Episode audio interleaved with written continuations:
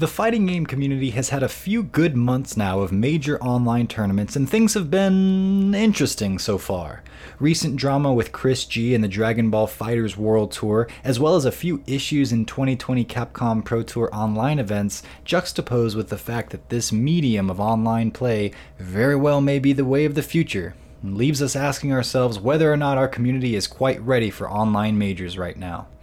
Plus, Twitch is changing drastically forever, and we introduce a new segment all on this week's episode of the Event Hubs podcast.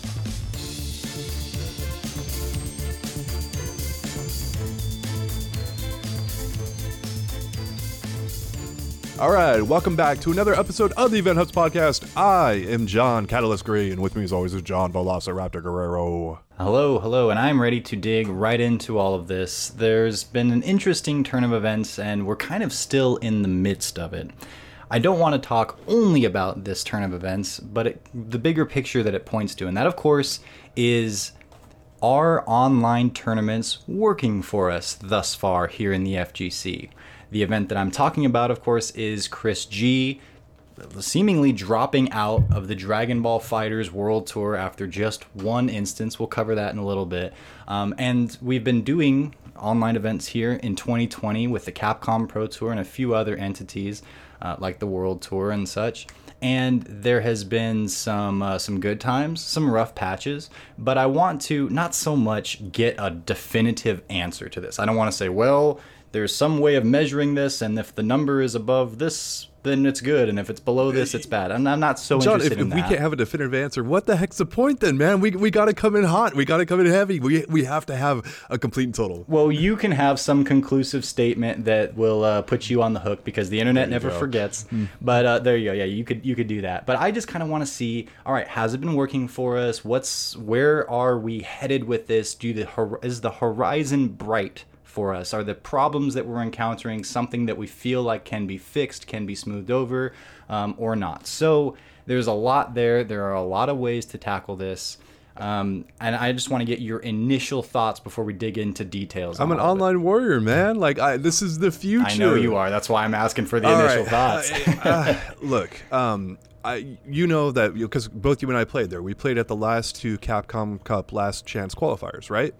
And then uh, Yes. we played in the most recent um, uh, CPT North American West, the one that we could play in, right? You know, with uh, California, Arizona, all those other states and whatnot in there. Uh, to me, those those experiences, those three experiences, were pretty much all one and the same. I have almost no difference between playing online to offline. The big difference that I actually had there was that I got a lot better. You know, in this this last tournament, I actually placed in one of the biggest tournaments of the freaking year. Like, I'm I'm stoked about that. It's great. You know, it's tournaments. Uh, there's so much that goes into that statement, so do bear with me there. But like to me, there was minimal difference uh, of playing in the Capcom Cup Last Chance qualifier to playing online in the CPT this year. Like, uh, almost nothing. So. Almost no difference from playing online. I, you know, I mean, I've done both, and there have been plenty of online matches that I've played that didn't have the presence of of obvious lag, and so I can see where you're coming from. It still sounds like heresy, sinful, the words that must never be uttered for you to say it's the same thing to play offline and online. But I can give you that there are some overlap similarities, eh, you know, of significant portions of doing those things. Uh, what? Well, well, okay. Let's look at this example though, because um, there are some clear differences between playing offline and online with what happened with Chris G. So, really quickly, the Dragon Ball Fighters World Tour has kicked off, and it, I mean, while it does have representation across the entire world, in that there are multiple tournaments and pools of players from different regional areas and you're playing in a round robin of eight other people. So there's the us west and the us east. We got two over in our uh, our neck of the woods but then there's i think there's one for spain there's one for japan there's a few others across the world okay so you got these round robins set up and that kicked off, at least for the US West, last weekend. Chris G was one of the people participating in the US West, and he played against Reynald. So now, everybody before this was all done knew this was going to be online. Um, I don't know to the extent that Bandai Namco set up tests and whatnot.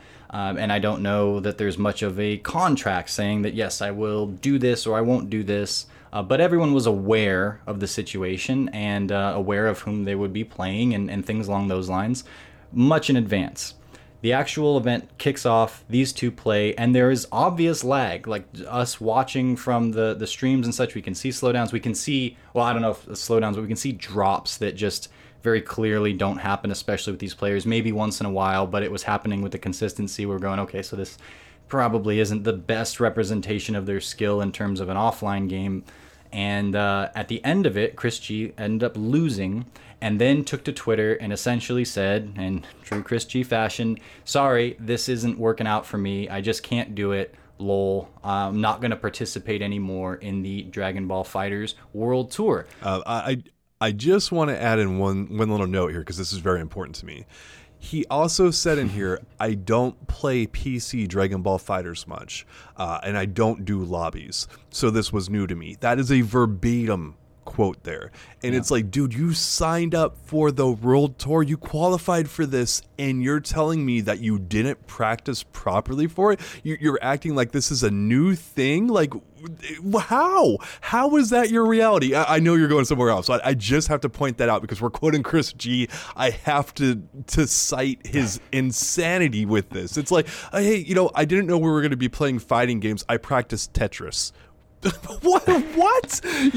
Uh, maybe, maybe accurate, but not correct, or whatever you like to say there. But I see what you're saying, and yes, there was more that Chris could have been doing to prepare himself for this specific scenario, which it may not be ideal, but you're fully aware of what it could be, and you're fully capable. You have the autonomy to say yes, I'd like to participate in it, or no, I wouldn't.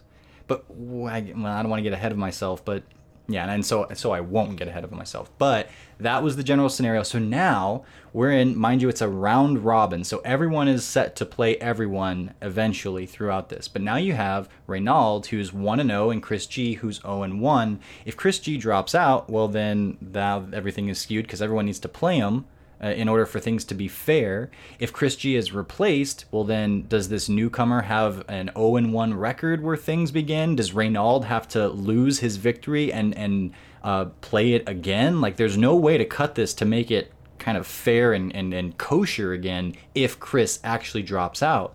And we saw some responses from, uh, I believe it was, is it Damascus, who works now with Bandai Namco, saying in a pretty professional tone, What the hell, Chris? Mm. On Twitter. So, you know, you knew about this beforehand. So where this kind of takes me is uh, it looks like we need more in the way of something like a contract or something that really makes these players either commit or not commit to doing this once they begin to participate in it. You know, save for if some ridiculous error happens or something that's out of their control. But it didn't go your way, it lagged online. Well, no doy, that's going to happen. Uh, so you can't just burn the whole thing down because you got lag in a place where you expected to get lag, possibly. You know, that's that's where I'm kind of seeing this right now. Is that how you see it? Chris G to me, like it's you can't just examine this through the lens of your average player. You have to account for Chris G being Chris G. And and personal feelings about him aside, whatever, it doesn't matter uh, how you or I feel about him he has a history here of when things go wrong, just blaming other people. And this isn't the first time I've ever heard this stuff from him, and it doesn't excuse Dragon Ball FighterZ having probably the worst netcode among AAA games in our community. Maybe that's part yeah, of this conversation. Maybe Smash Ultimate sure. is worse. I don't know, but regardless, uh, it's bad, right? I get that. So this becomes a thing where I blame Chris for what uh, I just said, you know, in terms of, of, of, him not taking responsibility for it, but I don't blame him for the rest. So there's this very nuanced conversation here while we're having it here. Um, but he does have a reputation he's trying to protect, and if he can cannot perform at a certain clip, especially as a pro player, I also get him wanting to bow out because the circumstances are too much, right? So yes. it's I don't entirely just like look at Chris and go, "Oh man, you know, you suck, bro." It's also like I do understand more of where he's coming from and and sympathize with him more than I think people uh, are doing right now, and they're just heaping all the amounts of blame on him. Like, why did you sign up? Why did you? like? Yes, that's true, but it's also impossible to know the exact circumstances you're going to be playing under. He said he's played Reynald uh, online before and all that kind of stuff. Like, uh, there, there's there's a lot here. Mm-hmm. And I can say I haven't had nearly the levels of success uh, that Chris G has. I haven't been on the stages that he has been on, and I haven't won on those stages and, and experienced what it feels like to have the stakes be that high and for you to have won. And so now your reputation to be what it is, the expectations. But I have seen smaller and similar stages and experiences, and I can tell you just even from being in those places I can imagine what the level of emotional, frustrated response would be, and the anxiety that comes from seeing, okay, well, at the end of the day, your name is Chris G, you're participating in the Dragon Ball FighterZ World Tour, and maybe there's an online in there somewhere, but let's be real, this is still a status mm-hmm. thing. This is still like who wins this, there's something to it. And there might be something of an asterisk, but it's that asterisk is eroding as we get farther and farther into this online sort of realm with fighting games and um, but at the same time there is this lag and there is this misrepresentation of my skill as a player. And that's important for when people see me when it's on the big stream i want them to see my best. And if i screw up that's on me. But if the game is lagging and such and like that's some murky water. So i get it. I get the emotional reaction. At least i can i felt it and it's probably even bigger for chris g. So yes i understand why but so uh, well that leads us to where we're at. How do we navigate this? How do we like where is the issue? Where is the problem that we as the fgc need to dig in here and fix so that this doesn't replicate itself so this issue doesn't come up? Because we've already seen earlier in the year idom the capcom cup champion quitting out mm-hmm. of, of you know a top eight bracket in the CPTO. We heard there was some drama about Punk calling out uh, was it Alex Myers for mm-hmm. mashing and and uh, trying to inspire lag to or incite lag to actually happen. Um, and and those are just like the big wig cases. Who knows how many little individual matches have been disputed and and how many players have walked away from these events feeling like there's just this sense of injustice and or that the event does not represent what they are looking to find. Um, and that's not to say that, that we just throw this all out, don't throw the baby out with the bathwater, but we've had these experiences now how are we going to make it in 2021 and 2022 where we have online events like this and we don't replicate these issues? So I think you have to look at this from two different perspectives the players and the developers. And going back to the players now, I just use an example of me. I'm good to go. And there's plenty of people like me who are like online tournaments, you know, whatever. Like latency happens, but you have a million other factors when you're playing at events too. The, the LCQ uh, for Capcom Cup that we played in was horrendous. Like there was no room to move around. Um, you might yeah, bumped, I mean, yeah. like it was just it was terrible to try to move around in that that spot, and I mean they crammed it all into a single day, all this other kind of stuff, like it's a marathon session. Uh, there's all these other factors that I could cite. I'm not going to because it's like if you play in offline tournaments in the FGC, you know all this stuff intimately. You're used to it. You don't care. To me, again, it's about the equivalent of playing online. I, I, don't think there's a huge difference. But you have someone like Justin Wong, who is about as respected and amazing of a player as it comes in the, the community for very good reasons, extremely valid reasons. And he refuses to enter a lot of online tournaments until quote unquote he says it's perfected and i get it and if if you're not willing to put up with the issues like from a player it's it's it's kind of like you're either in or you're out. And i think that's where most people are taking issue with chris g. It's like you signed up for this dude. Like you're either in or you're out on this. And and it really sucks that you're kind of quitting midstream and, and just hanging that on people right? That's where i mm-hmm. i don't have an issue with people calling me out for it. Like this is legitimately what you signed up for. This is a possibility and, and, you just need to deal with it and go for it. And that's legitimately what I think the right thing is for him to do. At the same time, it's hard to predict exactly what was going to happen and i get you know him wanting to drop out this is not a new thing for him this was happening back in the marvel 3 days when he was the best player on the planet um, and mm-hmm. there were some circumstances that came up that i'm not going to get into but very valid ones just like these are valid where he felt that he was not going to compete or drop out or do other stuff. And, you know, that's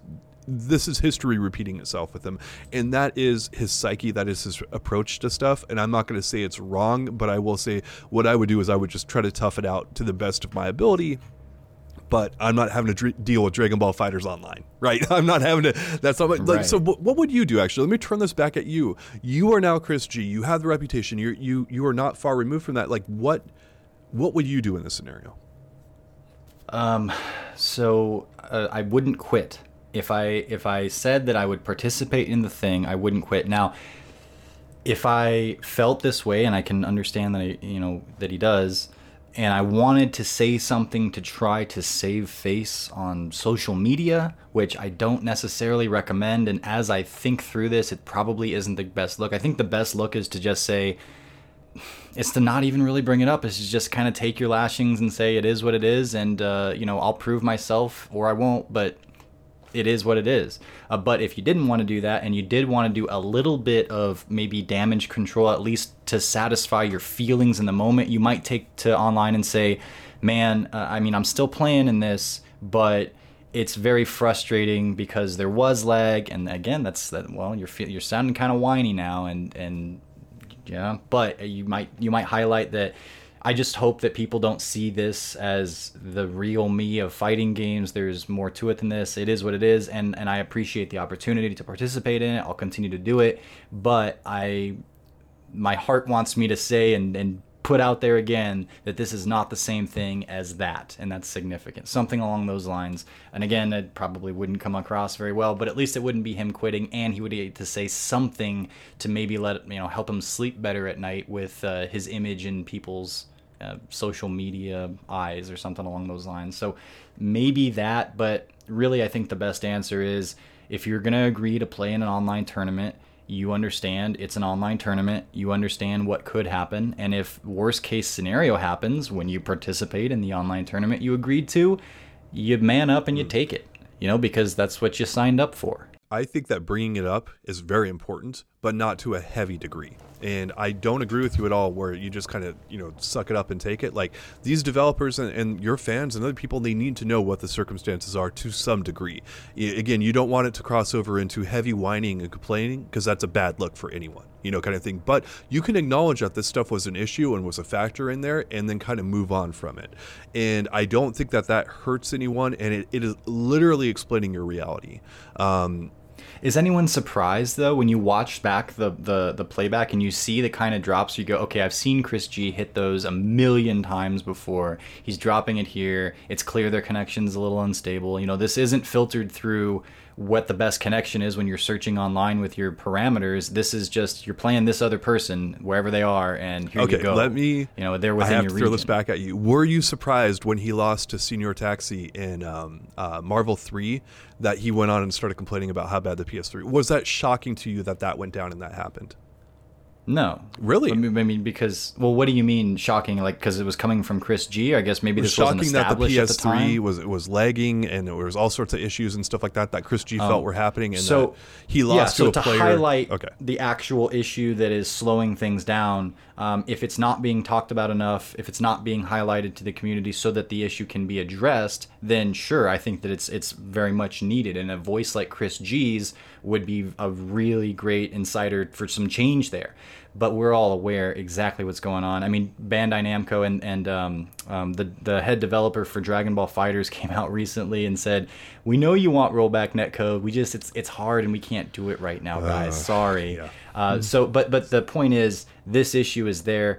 All of us watching, okay, maybe not the most you, know entry level green fighting game community members might not realize it, and there's an argument there to say, well, you want them to know as well. But a lot of us can see it and go, oh yeah, this is this is an online tournament. Um, I'm not gonna say I'm not gonna use this as an example of like when we're talking about how good Chris G is. I'm like, yeah, but you lost to Reynald in the you know, it's like yeah, well that was online and okay. So I don't think in this particular circumstance that, uh, that that that's necessary. I think you want to be more like well Justin Wong, who tweeted about this and said, "Don't Oh, enter hold online on, hold on. until it's perfected." You can't, yeah, you can't cite Justin Wong because he's not even playing in this stuff. Like he's refusing to play outright. Like, I personally rather not play if the net code is bad, and we all know. The okay, but he's bad, not even participating. He's not even in the discussion. Like, like he's not fair to cite because he's not even he's not even playing. You cited Uh, Justin well, no, no, Wong no. But I mean, in the circumstance with Chris G about like not complaining and about taking it and just stuff like that. It seems Oh, like where you were going with that. Like Justin okay, so Wong he is didn't like participate in Yeah. the event. So,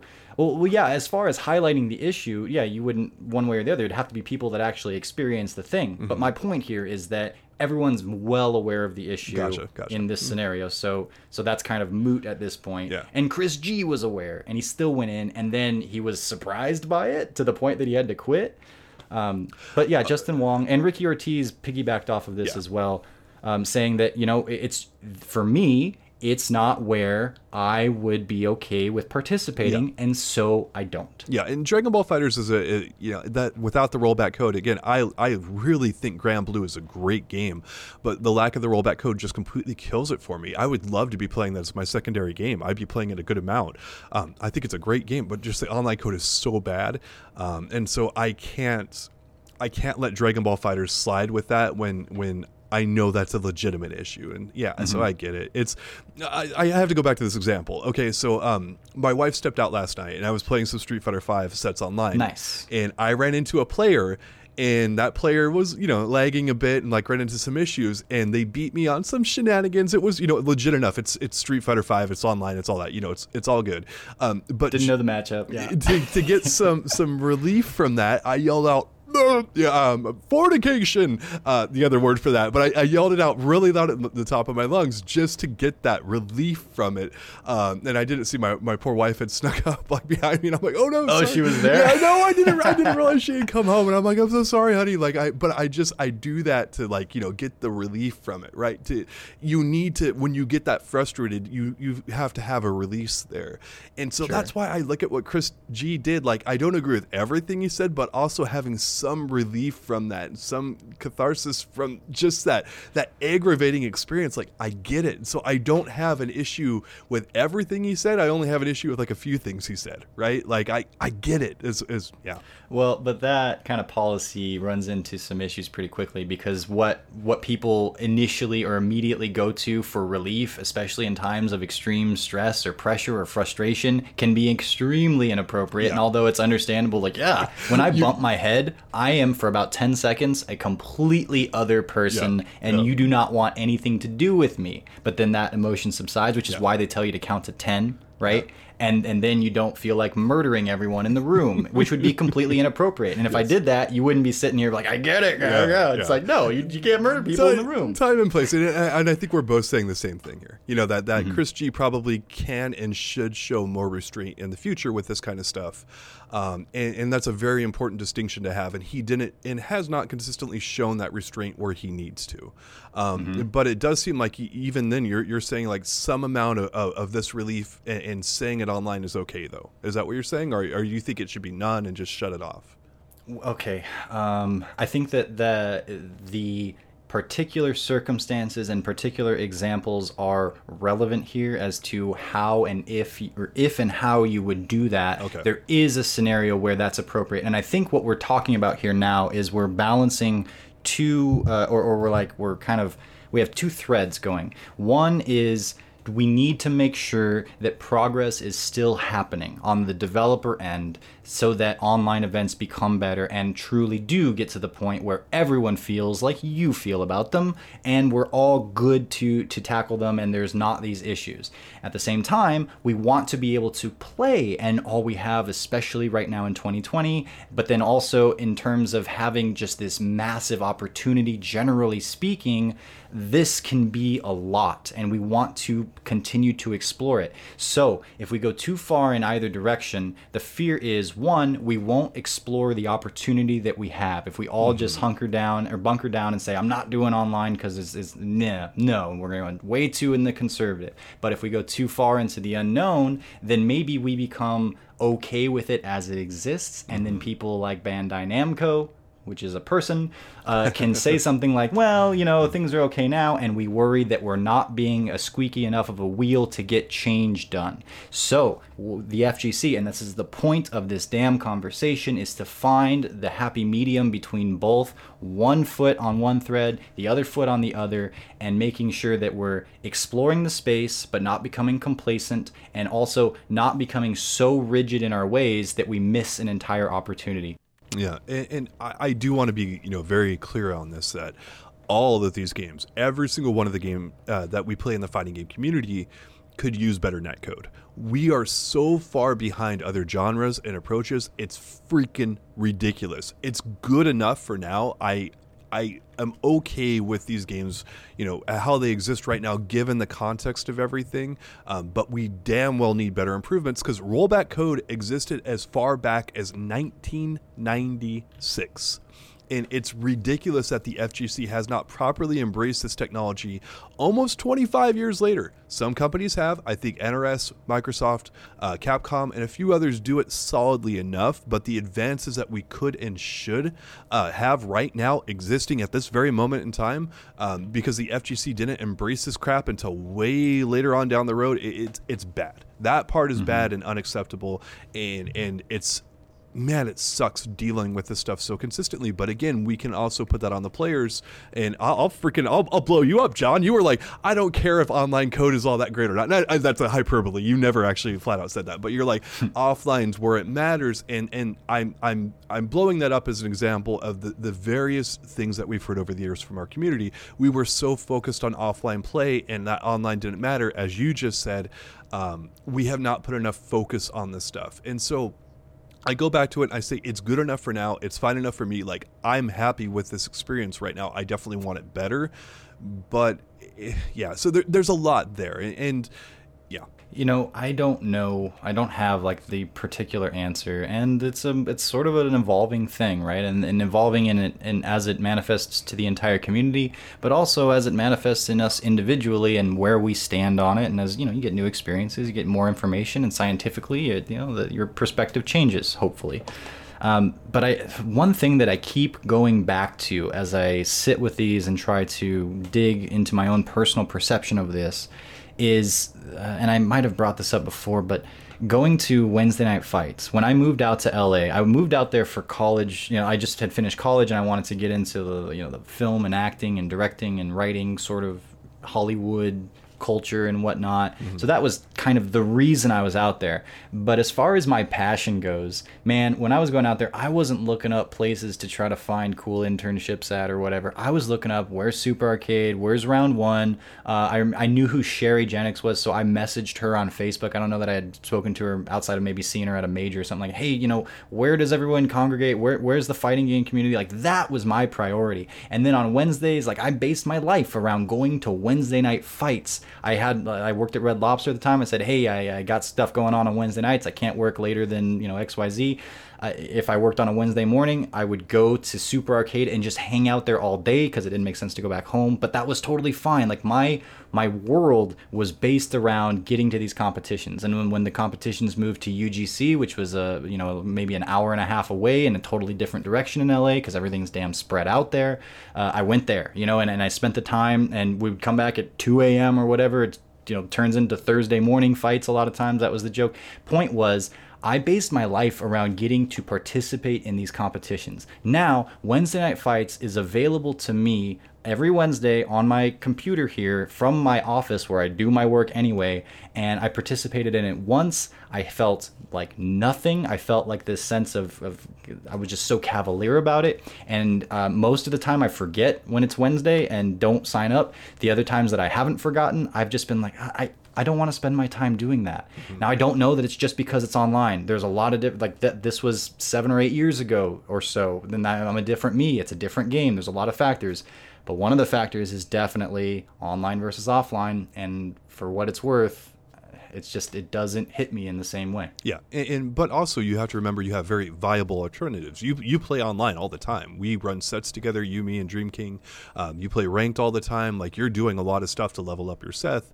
You mm-hmm. don't need Wednesday night fights anymore you know, kind of thing. There are there are ways that, and it, I'm not saying not to play in that. It's there are. Oh well, I was playing. I ground. I, I was the number one Gouken in uh, Street Fighter uh, Arcade Edition or 2012. One of those. I don't even remember.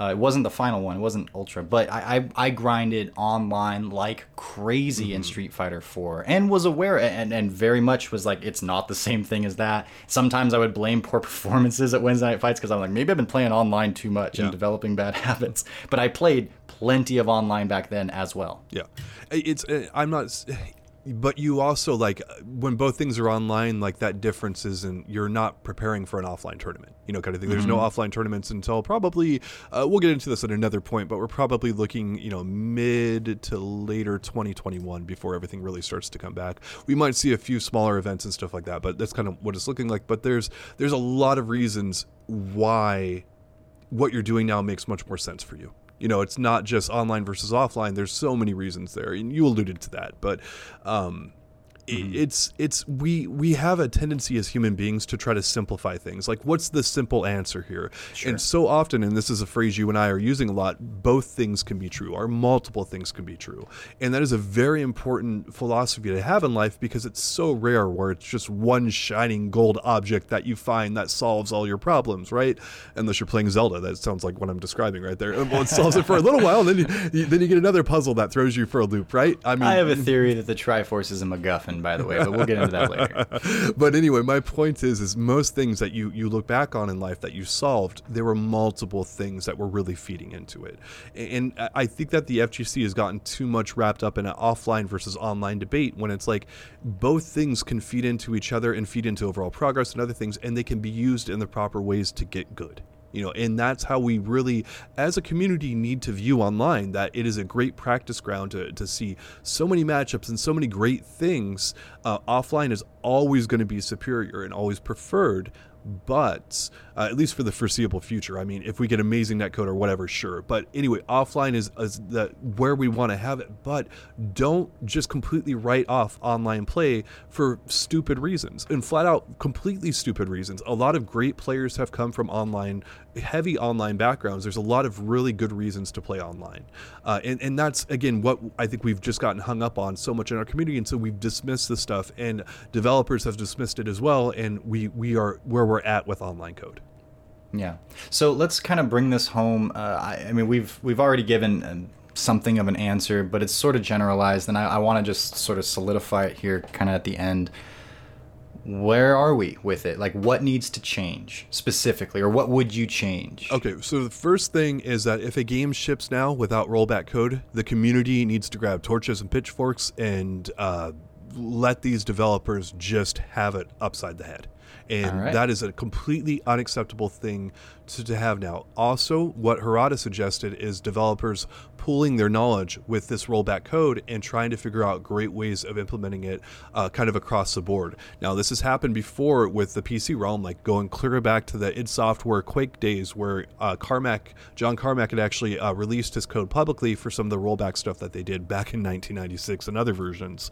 Uh, and, and people were able to grab onto that and to use it to level up. So, first off, just a standard of if you don't have rollback code, your game is garbage and it's going nowhere in our community and it's unacceptable to have that. We just had Granblue come out and a lot of people were okay with it saying like oh yeah there's no rollback code. And they're like yeah it's fine you know and, and, and it's i know it was more of a test case but it was still acceptable. That should be completely unacceptable now for our community going forward period in my opinion uh, and like I said, pulling knowledge. It's what Harada suggested, and it helps everyone out. But I get why developers who have spent decades, or not not decades, but a decade or so working on this this rollback code and trying to get it you know perfected and, and down, they don't just want to give that up to someone who has not put in the time and infrastructure to do it.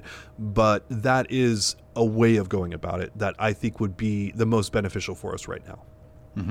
Okay, fair enough. And I think we've sort of alluded to that before, just seeing, you can kind of see that the necessity for that is there as you begin to approach this problem. Um, I want to dig and go even more specific for right now. How do we handle tournaments like this moving forward before we get those updates that we're, we're looking forward to? Should we be having more solid contracts when it, you know, so that players have to do this or not? Or, or is that something necessary? Because we've had, you know, a lot of drama come out this year. Uh, IDOM quitting out in top eight, Chris G doing this now. And, and by the way, it's not official yet. It's what Chris G has said on Twitter, but we'll see what actually happens. He's set again to play this this weekend, and we'll probably have an answer by that time, if not before.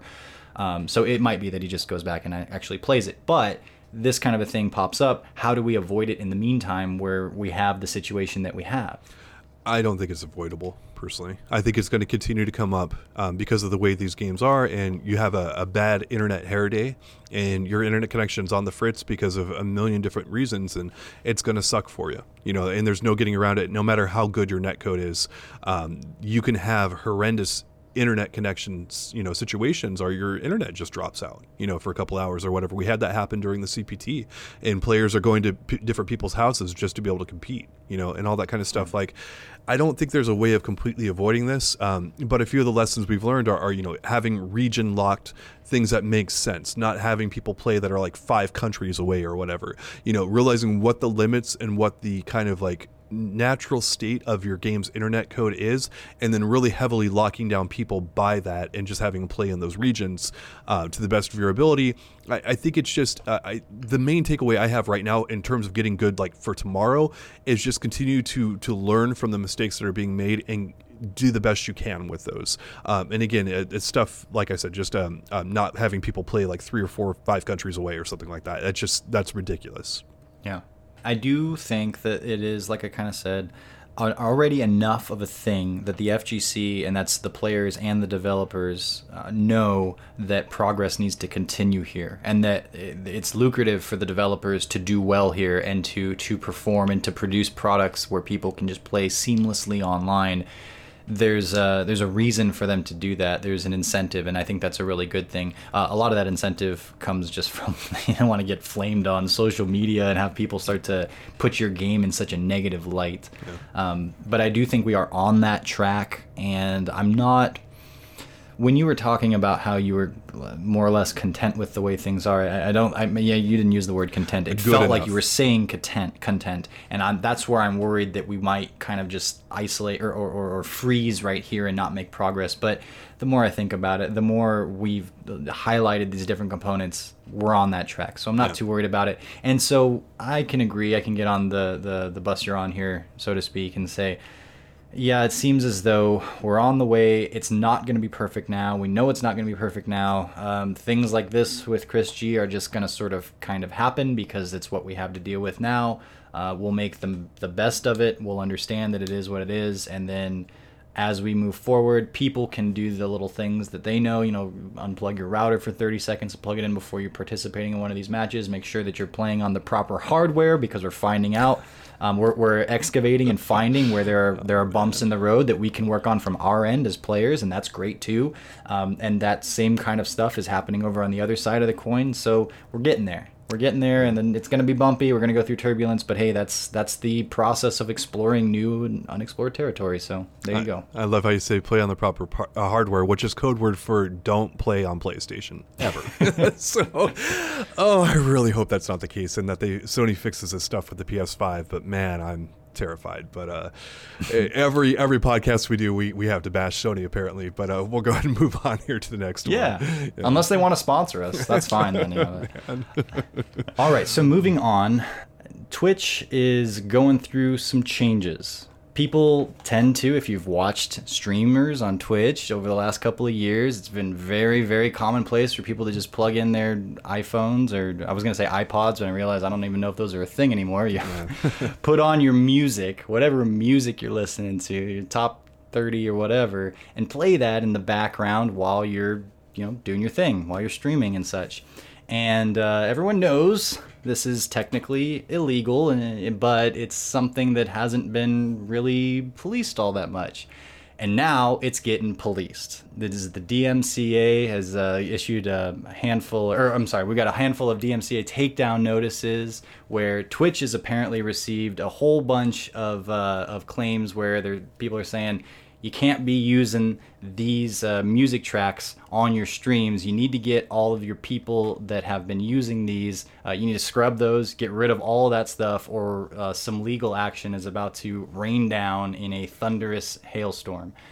So now uh, you've got hundreds, thousands of, of streamers potentially sitting here with a ton of content where they have music playing on their streams and they're uh, some of it is Twitch going in themselves and getting rid of it. Others are having to go back and scrub their own stuff, and I think they have until like October 23rd to clean things up.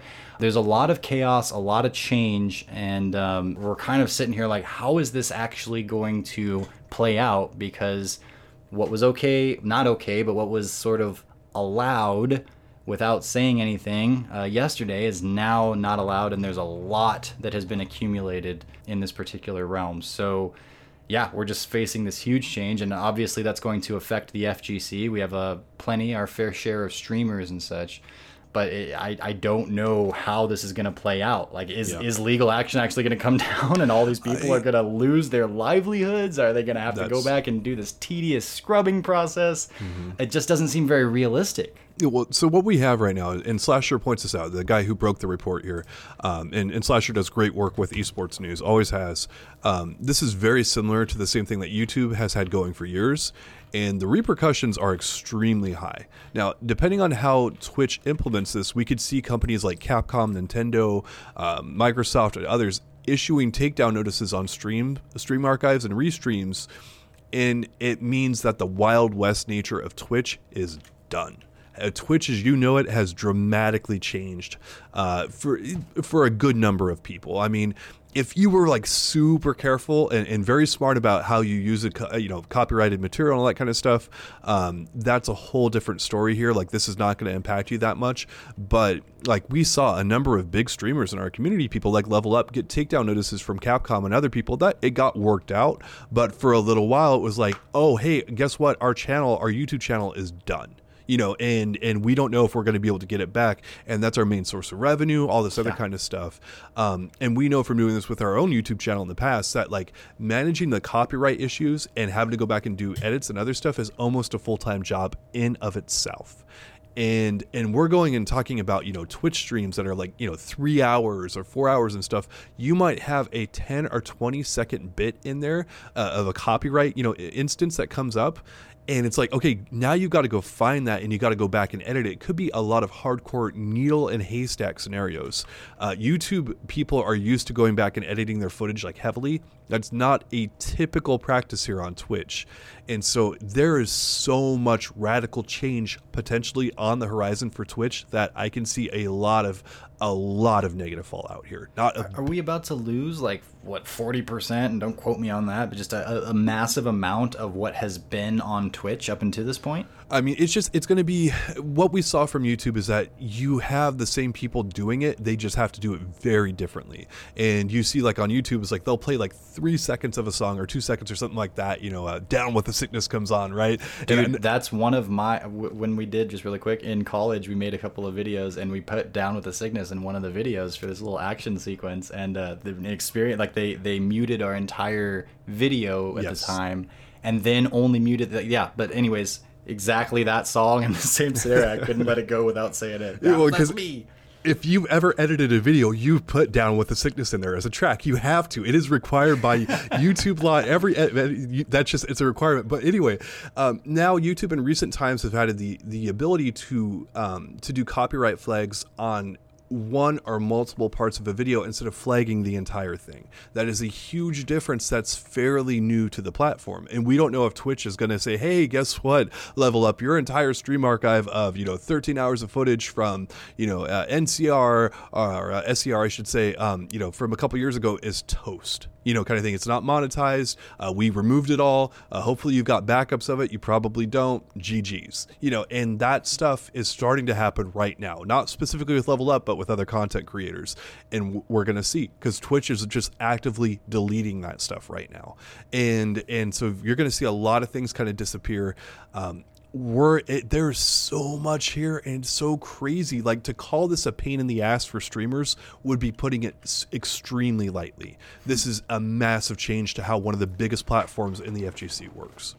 So now the big question the most important question that comes up and arises from all of this. Who do we get mad at? Are we supposed to be mad at twitch for for not regulating? Are we mad at the people that are uh, you know coming in and you know it, this happened a little bit earlier this year in June, and I believe it was the Recording Industry Association of America um, was the one to, to make these claims and put the pressure on Twitch to, uh, to to take some action here. I don't know that we know who it's who's doing it now, but there's some reason to assume it's probably the RIAA again. Mm-hmm. We don't know for sure. But anyways, do we get mad at them? Do we get mad at Twitch? Do we get mad at the streamers for technically breaking the law? Uh, like there's there's a lot of ways to sort of look at this apple before we even begin to peel it. You, you have to blame everyone. It, it's everyone's at fault here, you know, a bit. Like it, do you really have to do these kind of copyright strikes on people? Can you have something that's a little bit less intense? You know, like you don't want musicians in the record industry to be looked at like as just villains, and that's what's you know kind of coming out uh, at right now. You, you there is a persona that you manage when you do this stuff. You don't want to you want to piss everyone off, right? Uh, then you look at Twitch for not properly warning people, not properly putting this in, and like having all these steps kind of like implemented in a proper way. And then you also kind of look at the the streamers and stuff and say, hey you had some idea this was coming and you just kind of did it anyway right? Like it, it's so I, I think everyone's culpable to some degree um, and i that's like we just talked about in the last segment it's very rarely where you i mean you can just point at one single thing but it's much more healthy and much better for people and their growth and development to kind of look at all things as best they can.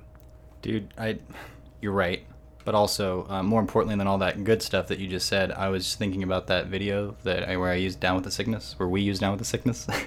And as I, I realized that was a video it was like a little joke video about downloading music illegally and like the like government agents coming after you. The sequence where the government agents show up at your door and like chase you down that was where down with the sickness played. And they actually end up murdering. It's not a good video. Yeah. it's, it's dumb but yeah. the whole thing was about this. I just realized that just now. Isn't um, the irony just stunning is, isn't it wonderful? Just, yeah, it's great.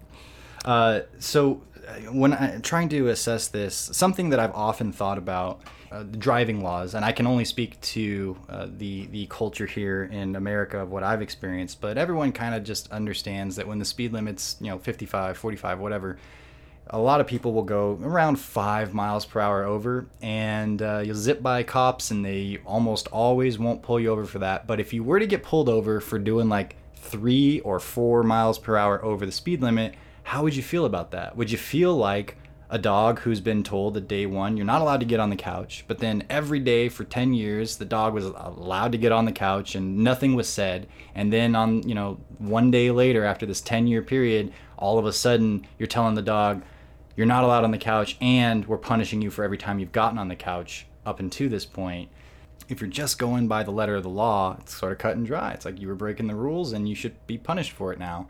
But there's that human instance, you know, that, mm-hmm. that human element to it. That you know, we're not just Judge Dredd here. So how do you go about, you know, what would you do if you got a ticket for going three miles over the speed limit? Would you fight it? Would you say like, come on, like no one gets tickets for that, man? Even yeah. though it's technically, it's like, how do you? I look at this as, it's a whole new era of high frustration and difficulties for Twitch people that they've never had to deal with before. And having to go back and massively re edit videos on YouTube, it, it's just a very common practice. And, and to deal with the copyright strikes, I've alluded to it before this is what you have to do with YouTube, and it's why people. One of the reasons how come they, they've disliked that platform and preferred Twitch, right? Mm-hmm. The devil's going to be in the details here, but since we know this will at least somewhat follow how it works on YouTube, I think we have an idea of what this is going to mean for the future of the platform. And people adapted to YouTube. They still post their content there. They still it's worthwhile to do it for a number of people. And it's just it's history repeating itself here. And if you don't like it, you can go stream on Mixer or whatever, you know, defunct platform there is out there right now and deal with all like the lack of viewership and all this other kind of stuff that those things have. Um, there's always a startup platform for streaming, for video hosting, other things that would love to have people doing great content up there. Um, and there's there's great options options, but this, if you want to be on the biggest of platforms, you have to deal with this. This is just your reality. And it was great that it didn't have to be reality for the longest time, but it just is. This is part of growing up. You know, this is part of, you know, getting a job and, and you know, cutting your hair, as you would say, or wearing a suit and all this other kind of stuff. Uh, it's what everyone goes through. And it's just like, yep, it sucks, but, you know, it's what you do. If you want to stay in business, you got to get good and, uh, and get serious about it. And there you go.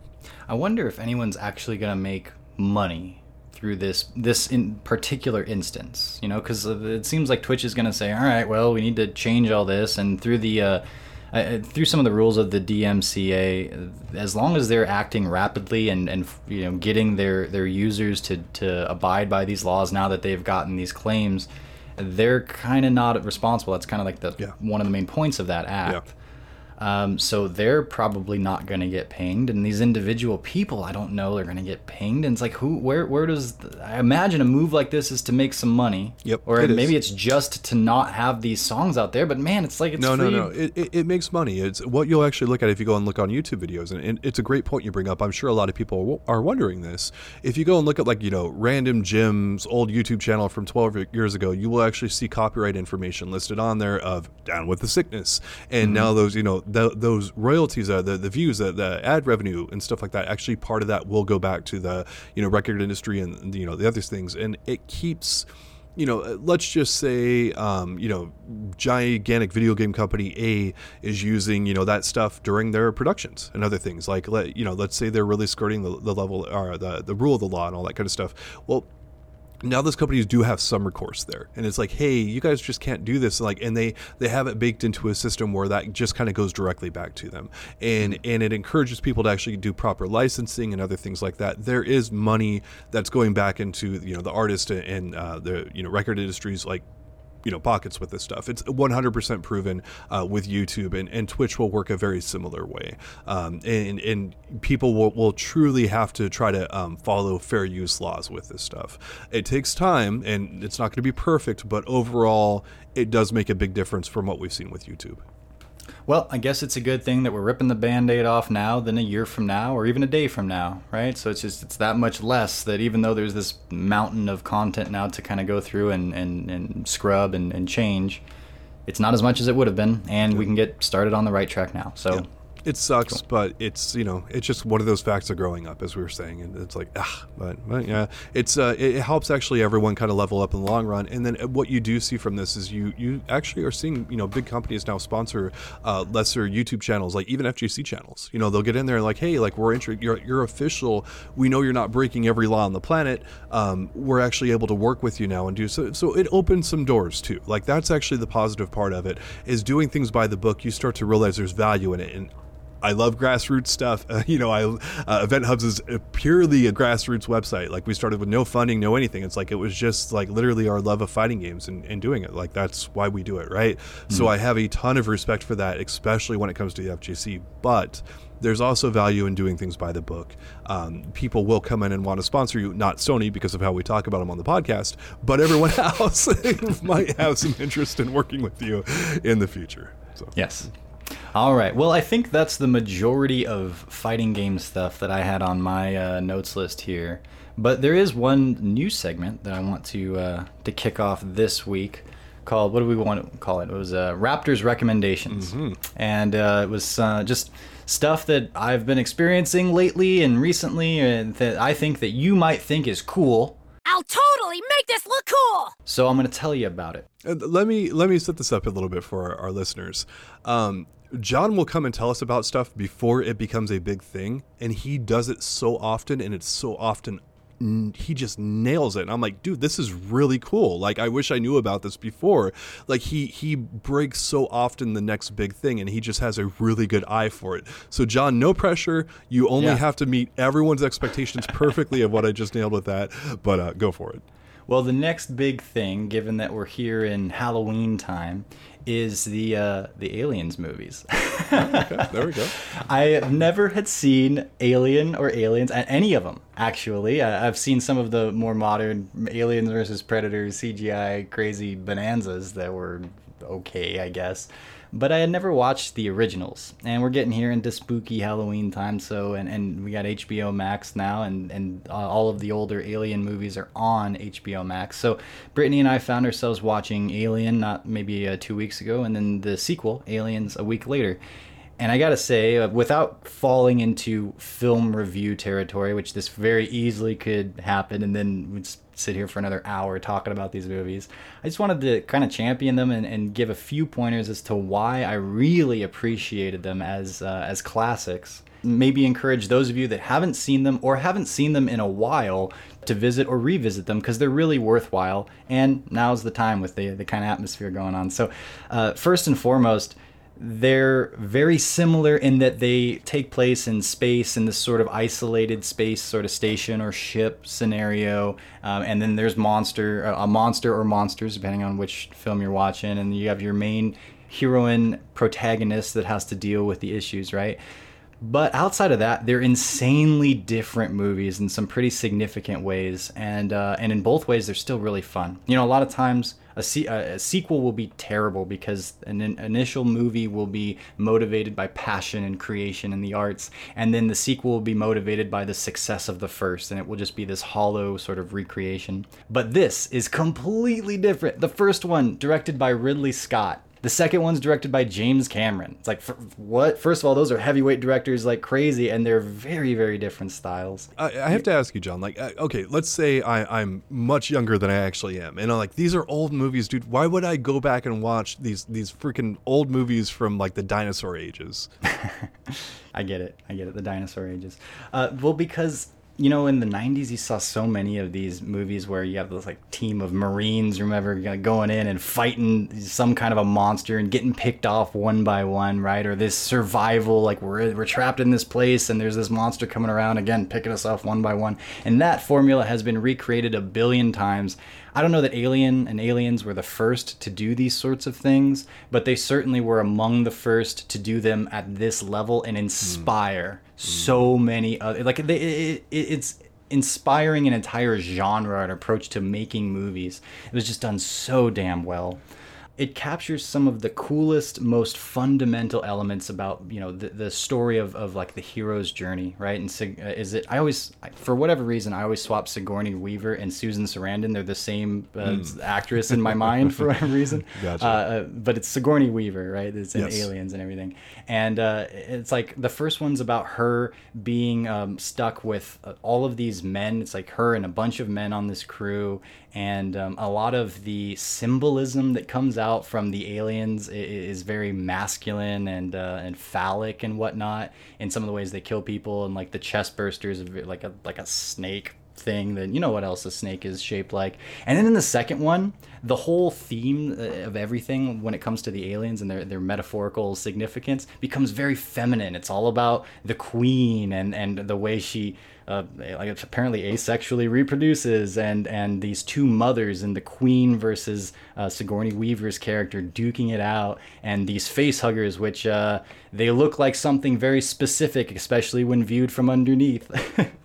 Uh, so the themes and whatnot are just uh, they're very well put out there, and they strike these chords. The the hero within all of us, the person that we want to be, is Sigourney Weaver's character in these as she's put against all of these other characters that absolutely fail. When the chips are on the table, when the aliens are going crazy and murdering half of your crew and you need to take action, she's the one that rises up and figures out what to do and act in the moment. She's the one that makes the moral correct decisions as she's the one that you can really get behind this character and appreciate her and root for her, especially amid these other characters that you can't go and that probably represent some things about you that you don't like it's a very brilliantly put together uh, look at like the hero's journey. It's just so well executed from the sound design to the visuals. None of this CGI crap. It's all these practical effects, and you go, wow, how did they do that? Making an actual alien suit and making me actually feel somewhat afraid of it, even though I know it's either some dude in a suit or there's like this giant mechanical arm behind it that they have to only frame it this way, so I can't see that. Both films are different but they're both very much an experience worth having, and they will put into perspective for you a lot of other films that you've seen that are trying to imitate them and, and, and are oftentimes hollow imitations. But it's Halloween time, it's available on HBO Max, and you could probably find it at uh, you know your local blockbuster if you can't find it on streaming services. You could probably find it on Twitch if like for another hour or something like that. very worthwhile. Go check out the Alien films. And uh, yeah, so that's my, my very, very first Raptors recommendation. Nice. All right, y'all. That's going to wrap us up for this week of the Event Hubs podcast. Once again, thank you so much for listening, and we'll be back with you soon.